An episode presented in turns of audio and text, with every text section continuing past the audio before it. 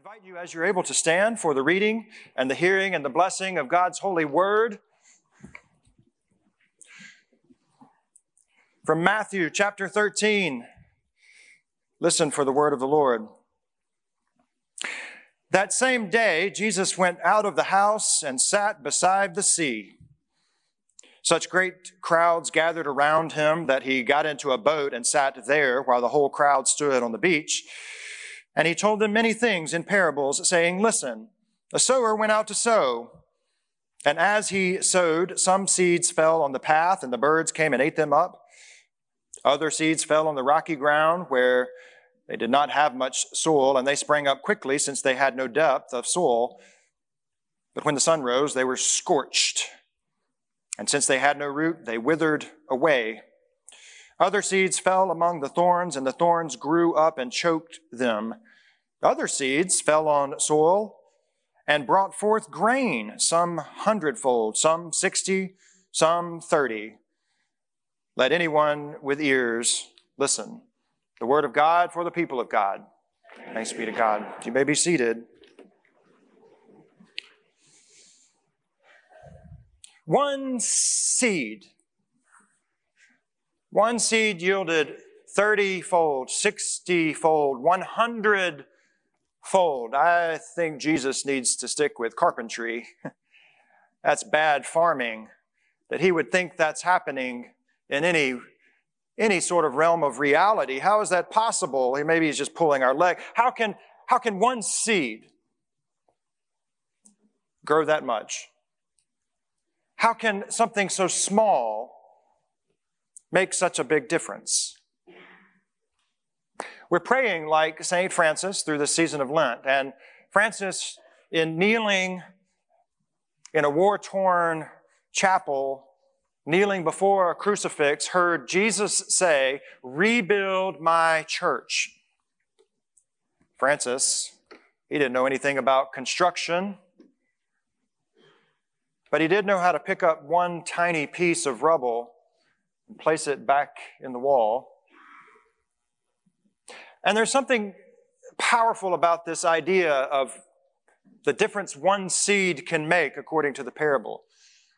The difference Francis saw that one piece of, of rubble can make if, if placed back in the wall, because eventually, when enough broken pieces come together and are put back together, they create a strong structure. Francis would go on to understand that, like small seeds, like small broken pieces, small broken lives, when picked up and repaired and rebuilt and put back together, it, it becomes this entity called the church. And we are so much stronger together, no matter how broken we've been, and no matter how broken we are. I mentioned last week that Francis underwent this transformation I hope you've, you've picked up on that, maybe read some of the, the books that I've I put out there that I'm reading through this season of Lent as well. Francis had it all. He was wealthy. His father was a business owner. All Francis had to do was just step into this convenient cloth of comfort and, and ride off into the sunset. Happy and wealthy. He wanted to be a knight, though, like King Arthur. He wanted to be a military uh, war. He wanted to ride in to battle a knight and ride out a prince. That didn't work out so well. He wasn't very good at that. He lived in the fast lane with, with his friends. And yet, as for all that he had, all that he could have been, all that he was, all that his family wanted and hoped for him to be, Francis hit this place where he said, Rebuild your church? How do I do that, Lord? He, he even uh, went to Muslim territory to convert the Sultan. Now that's courageous. Francis was called God's fool because he preached to the birds and to the animals. We have a blessing of the animals every October around his feast day for that reason.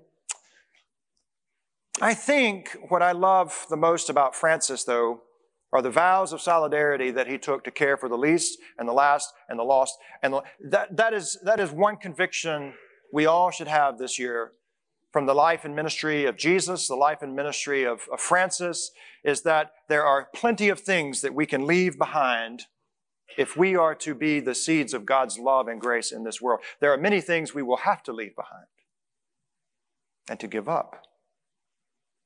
That's what Lent is. So we arrive at this second line of, of Francis's prayer. It's equally convicting. It's one the world desperately needs Christians not only to pray, but to do.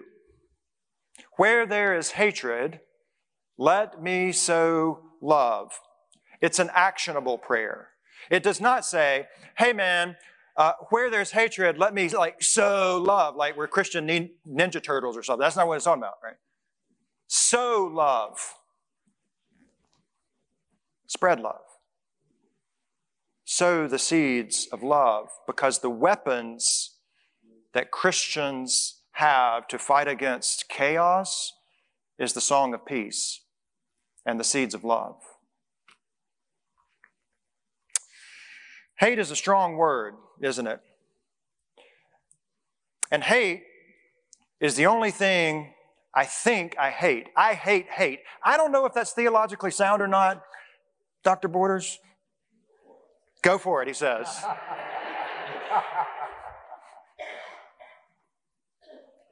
Hate's a big word. Dr. King says hate is too great a burden to bear, so I think I'll stick with love.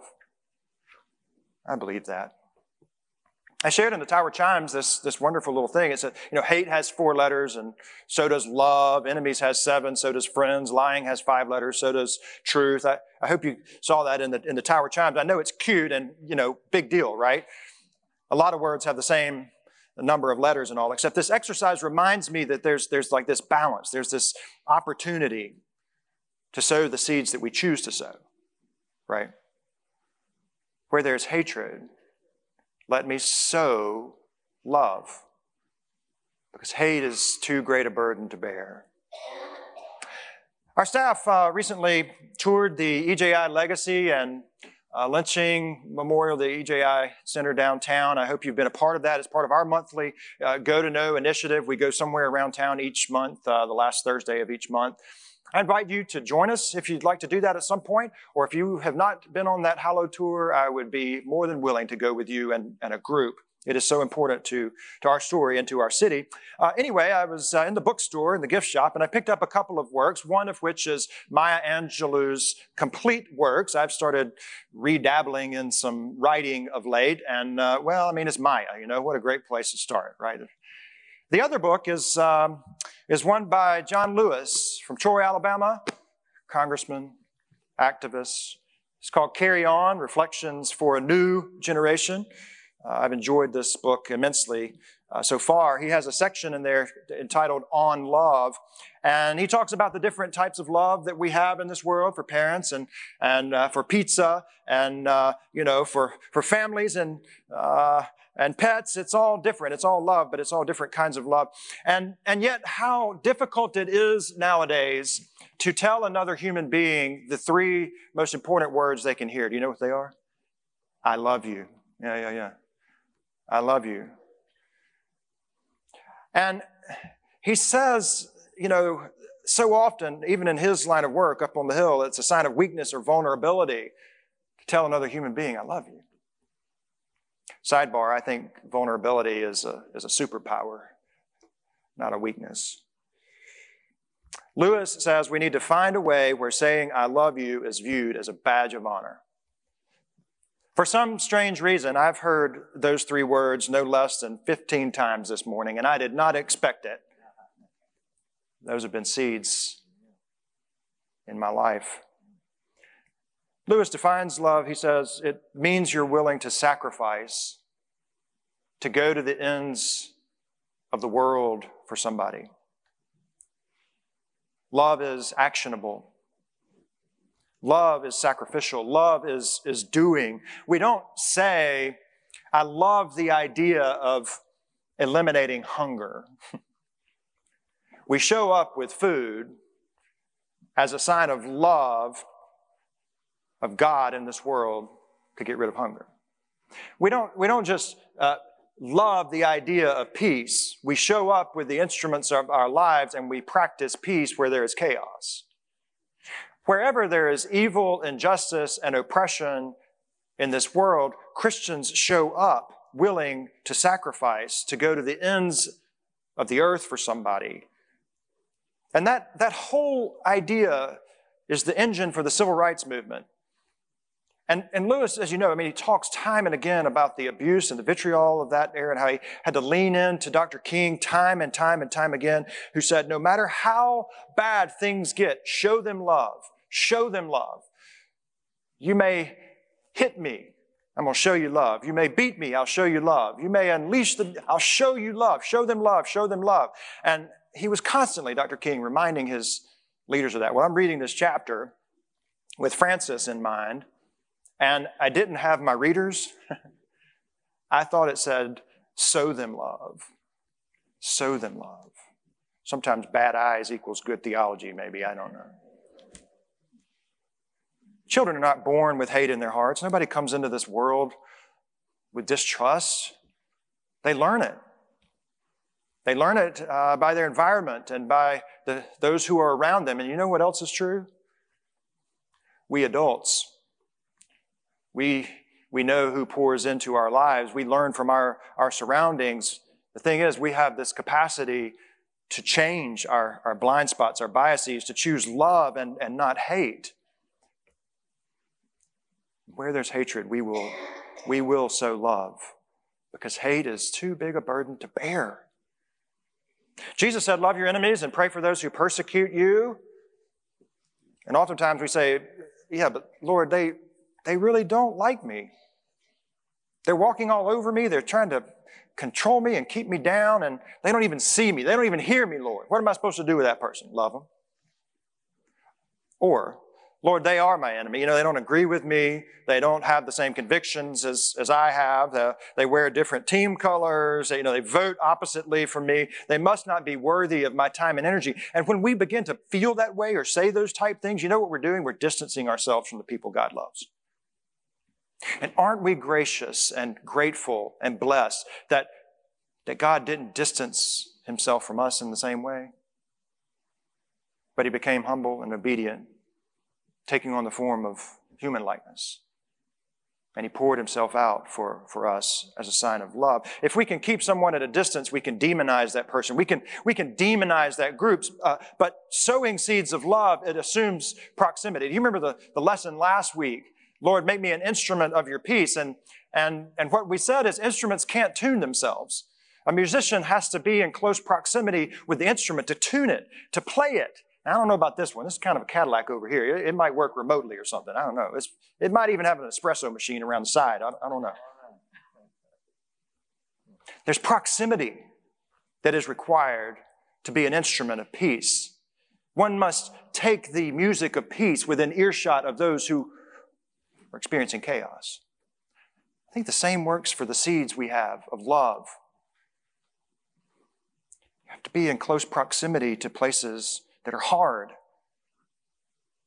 and thorny and want to choke you out and want to swoop down and rob you of your joy. But we stay in proximity to hard things and to hard people because you know what? God loves hard people too and thorny people.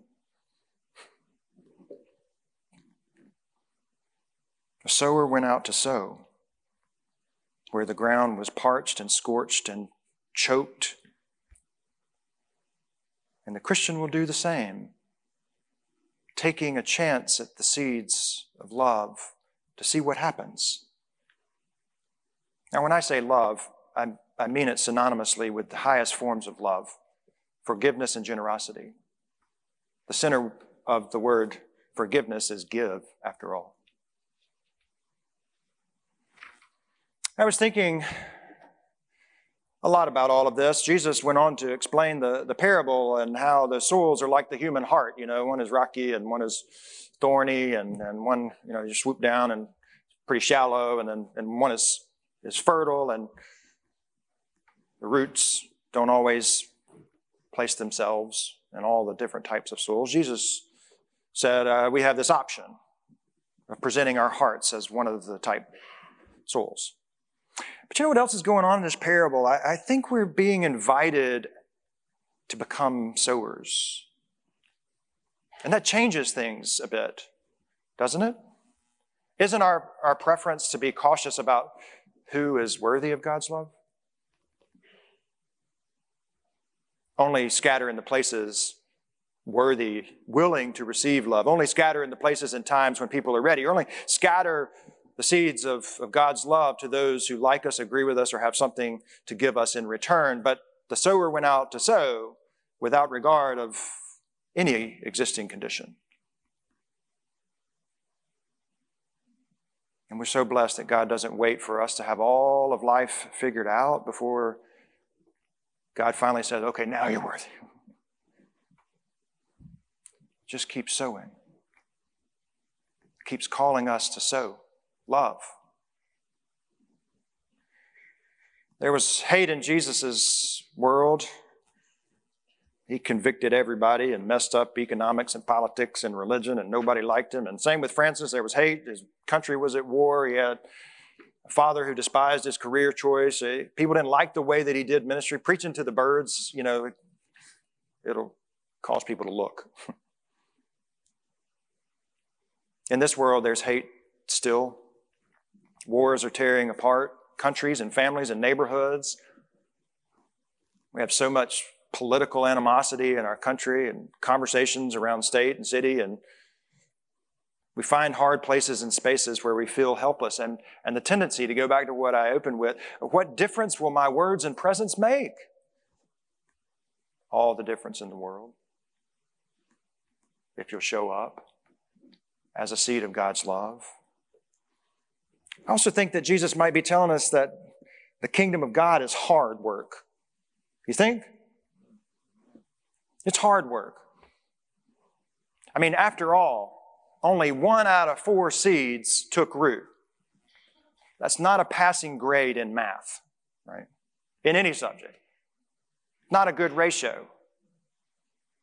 One seed. Sometimes ministry doesn't work. Sometimes sometimes we take risks anyway on loving God and loving one another and loving this community as widely as we possibly can, knowing it's not always going to work out, but that sometimes it just takes one seed to yield 30 fold or 60 fold or 100 fold. One of the challenges is uh, defining hate. How do you know hate when you see it? I, have wrestled with this and wrestled with this. Hate works pretty easily on a large scale. We can identify anti Semitism as hate, right? Yeah. We understand that, that, that radicalization of, of a religion, any anytime a religion causes uh, another person to be harmed or causes an act of violence, the religion is being done the wrong way, right? So we can identify hate on, on those levels. Uh, Harper Lee, a good Methodist, she wrote the second most important book for Southerners, only to the Bible and To Kill a Mockingbird, right? She said sometimes the Bible in the hand of one man is worse than a whiskey bottle in the hand of another. They're just some kind of men who are busy worrying about the next world that they haven't learned to live in this world, and you can look down the street and see the results. If we want a peaceful and loving world, we receive the seeds of God's love and we become the seeds of God's love and the instruments of God's peace where it doesn't exist. Following Jesus is hard work. Do we know hate when we see it? Do we know love when we see it? How can something so small make such a big difference this side of heaven? Sowers sow seeds of love, whether one deserves it or not. Uh, that must be the highest mark for the Christian and for the church. Hate is too great a burden to bear. We should stick with love. There's one final thing I want to say about this parable and Francis's prayer, by which I have found myself stricken. Because I think, in the same way that we prepare our hearts to receive the love of God in a very fertile and honest and vulnerable way, an exposed way, in the same way that we're trying to find courage to become seeds of love. of grace, of mercy. I've come to terms with the truth that we need to show ourselves that same love and grace and mercy and forgiveness. That we need to spread some seeds of God's love our own way. And that's not an act of selfishness, friends. It's an act of honesty and vulnerability with God to say, I can't figure this thing out myself. I need your help.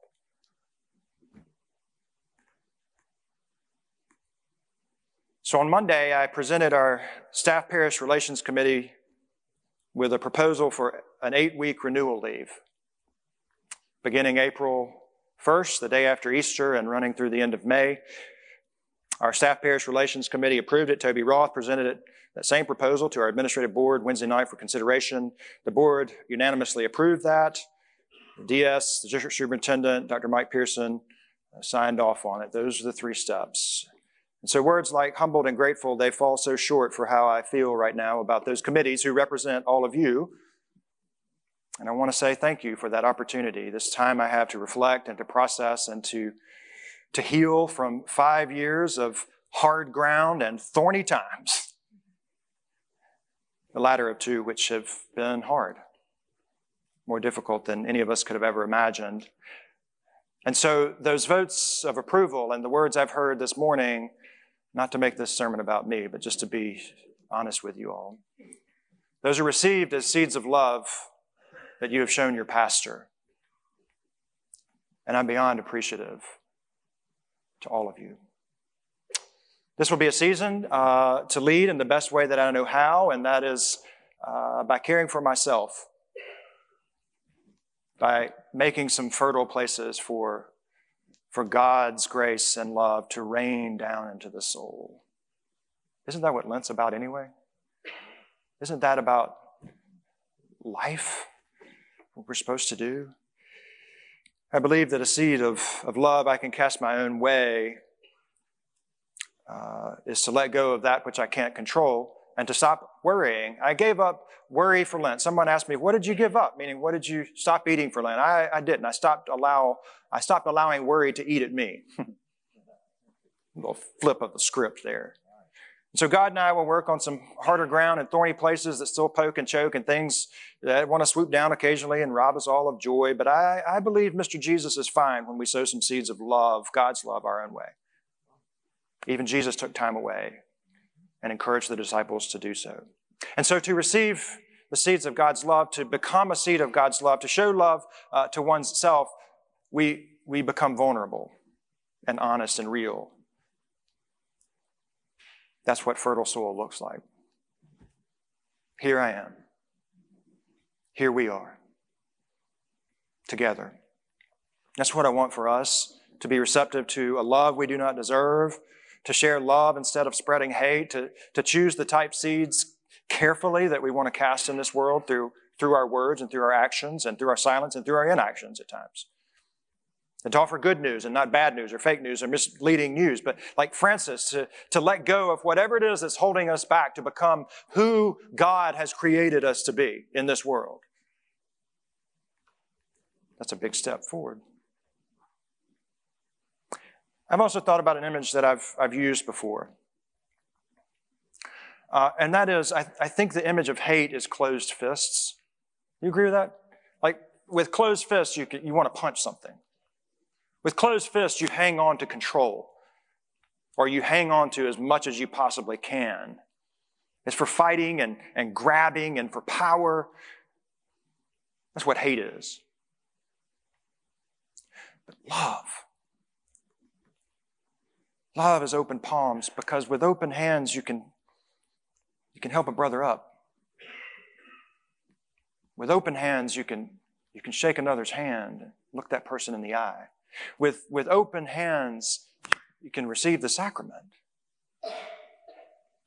And with open hands, not closed hands, but with open hands you can sow seeds of love.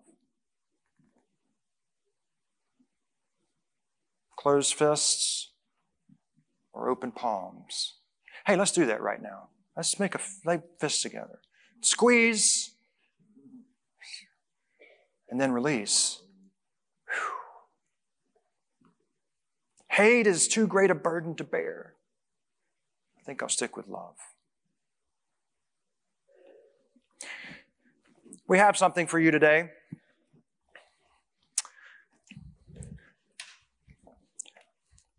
In the same way that our children received watermelon and corn and, and other wonderful vegetables that I can't wait to grow.